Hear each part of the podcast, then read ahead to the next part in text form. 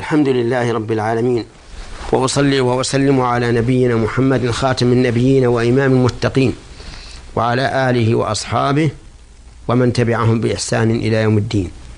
أما بعد فهذه هي الحلقة من حلقات أحكام القرآن الكريم. نبدأها بالآية التي سبق أن تلوناها في حلقة ماضية وهي قول الله تعالى قول معروف ومغفرة خير من صدقة يتبعها أذى والله غني غني حليم. قول معروف مبتدأ وخير خبر مبتدأ. والقول المعروف هو الذي ليس فيه سب ولا شتم ولا منكر. ومغفرة أي مغفرة لما قد يستر ممن منع فلم يعطى. لأن الإنسان إذا منع أحدا من العطاء فقد يتكلم عليه ويسبه.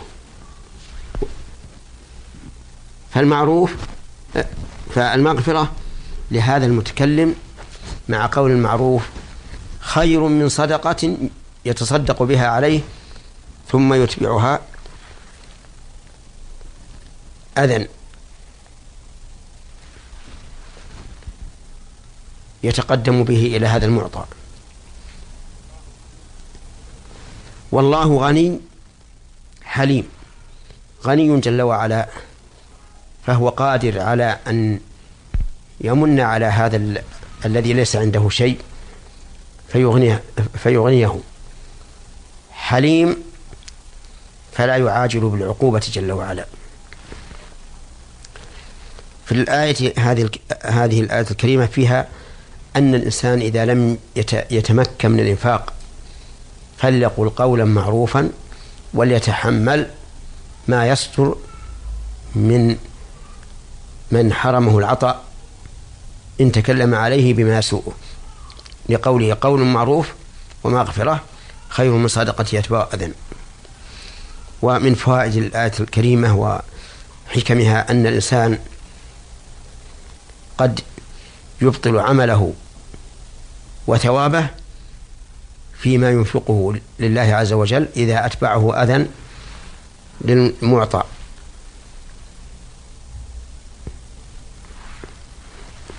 ومن فائدها أن الصدقة صدقة وإن تبعها أذى. يقول خير من صدقة يتبعها أذى. ولكن هذا الأذى قد يبطل الأجر كما سيأتي إن شاء الله في في الآية التالية. ومن فوائد هذه الآية الكريمة إثبات أن الله غني حليم. غني فلا ينفد ما عنده.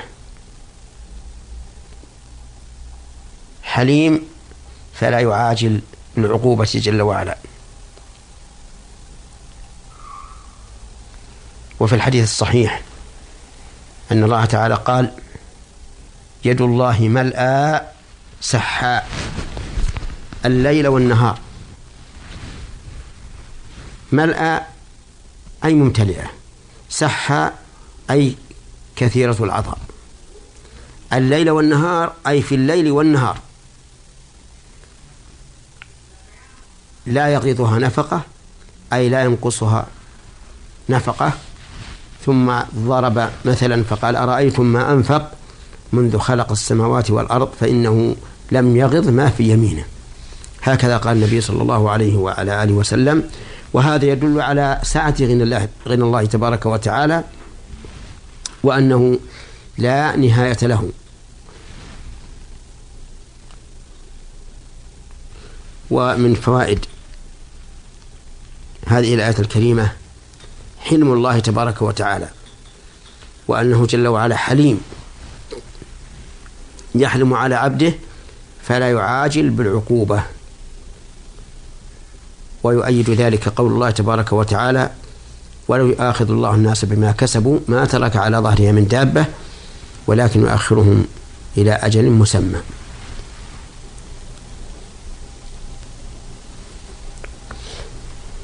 ومن آيات من فوائد هذه الآية إثبات هذين الاسمين لله تبارك وتعالى. الغني فيعطي عند عند العمل ويثيب عليه. الحليم فيصفح ويتجاوز عن العبد ويمهله لعله يحدث توبة إلى الله عز وجل.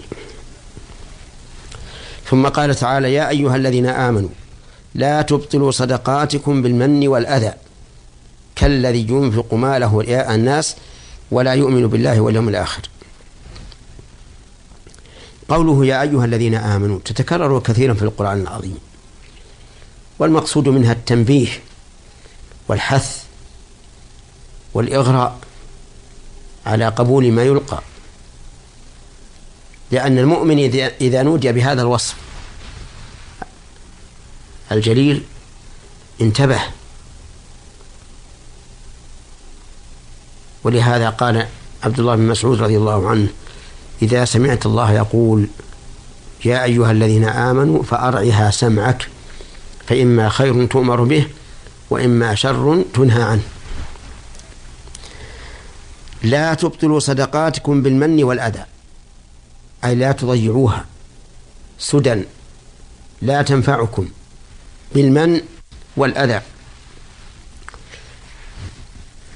أي بالمن على المعطى والأذى للمعطى. وهذا أعني إبطال الصدقة بعد أن يتصدق الإنسان. يمن ويؤذي. هناك شيء قبل أن يتصدق يبطل الصدقة أيضا. قال كالذي ينفق ماله رياء الناس ولا يؤمن بالله واليوم الآخر. أي كالذي ينفق ماله مراعاة للناس أي ليراه الناس ويقول ويقول ما أكرم هذا الرجل؟ ما أكثر عطاءه؟ أو يقول ما أدينه وما أحبه للصدقة؟ فهذا تبطل صدقته بما قارنها من الرياء. والأول تبطل صدقته بما أتبعه من المن والأذى. ولا يؤمن بالله واليوم الآخر. يعني ليس عنده إيمان كامل بالله واليوم الآخر. هذا إذا كان مؤمنا. فإن إيمانه ناقص إذا رأى بعمله. وأما المنافق الذي يرائي بعمله وأصلا ليس يعمل إلا رياء فهذا ينتفي عنه الإيمان بالكلية. فمثله أي مثل هذا الذي ينفق رئاء الناس كمثل صفوان عليه تراب. الصفوان الحجر الأملس الذي لا يقر عليه التراب ويتفرق منه. فإذا اجتمع عليه تراب فأصابه وابل أي مطر قوي قال فتركه صلدا أي تركه خاليا من التراب. يذهب كل التراب الذي عليه لأنه حجر أملس والمطر ينزل عليه بغزارة فيزول. فتركه صلدا لا يقدرون على شيء مما كسبوا لأنه ضاع عليهم. فلا يقدرون عليه. وحينئذ تفوت الأرض الخصبة لزوال هذا التراب الذي على الصفوان فلا ينبت شيئا. والله لا يهدي القوم الكافرين أي لا يهدي من كتبهم في الكفر في الكفار. كقوله تعالى إن الذين حقت عليهم كلمة ربك لا يؤمنون ولو جاءتهم كل آية حتى يروا العذاب الأليم. في هذه الآية فوائد. منها أن المن والأذى يبطل ثواب الصدقة. وهذا إبطال لها بعد وجودها. ومنها التحذير من المن والأذى بالصدقة. لأنه إذا أخرج ماله ثم أتبعه منا وأذى بطل ثوابه فخسر الدنيا والآخرة. ومنها أن عمل المرائي غير مقبول ولا نافع له. ولكن هل يسلم من الإثم؟ الجواب لا يسلم من الإثم. هو لا شك أنه محروم من الأجر لكن مع ذلك لا يسلم من الإثم. لأن الله تعالى ذم المرائين وبين أن الرياء من صفات المنافقين. وفي الحديث الصحيح عن النبي صلى الله عليه وسلم أنه قال قال الله تعالى أنا أغنى الشركاء عن الشرك. من عمل عملا أشرك فيه معي غيري تركته وشركه. ومن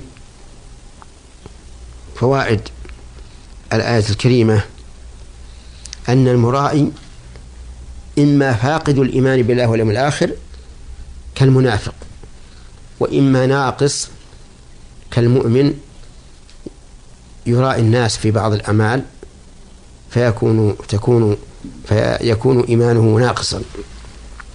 ومن فوائد هذه الآية الكريمة إثبات اليوم الآخر وهو اليوم الذي يبعث فيه الناس للجزاء على أعمالهم. ومن فوائدها أن من يؤمن بالله واليوم الآخر لا يمكن أن يقع منه الرياء لأنه يعلم أن الرياء مبطل للعمل. فلا يراعي. لكن كما قلنا إن راى فإنه ينقص إيمانه ما لم يصل إلى حد النفاق. ومن فوائدها وحكمها ضرب الأمثال. حتى يقرب المعقول إلى أفهام المخاطبين. لقوله فمثله كمثل صفوان إلى آخره. ومن فوائد هذه الآية أن المرائين إذا أرادوا الثواب لم لا يحصل لهم. بقوله لا يقدرون على شيء مما كسبوا. ومنها أن من قدر الله تعالى كفره فإنه لا هادي له. مهما كان ومهما بلغت معه الدعوة. لقول الله تبارك وتعالى والله لا يهدي القوم الكافرين. ويؤيد هذا آيات عديدة منها قوله تعالى لرسوله محمد صلى الله عليه وعلى آله وسلم إنك لا تهدي من أحببت ولكن الله يهدي من يشاء وهو أعلم بالمهتدين. ومن فوائدها أن الهداية بيد الله عز وجل. وإذا آمن الإنسان آمن الإنسان بهذا فإنه لا يسأل الهداية إلا من الله تبارك وتعالى. وإلى حلقة قادمة إن شاء الله. والسلام عليكم ورحمة الله وبركاته.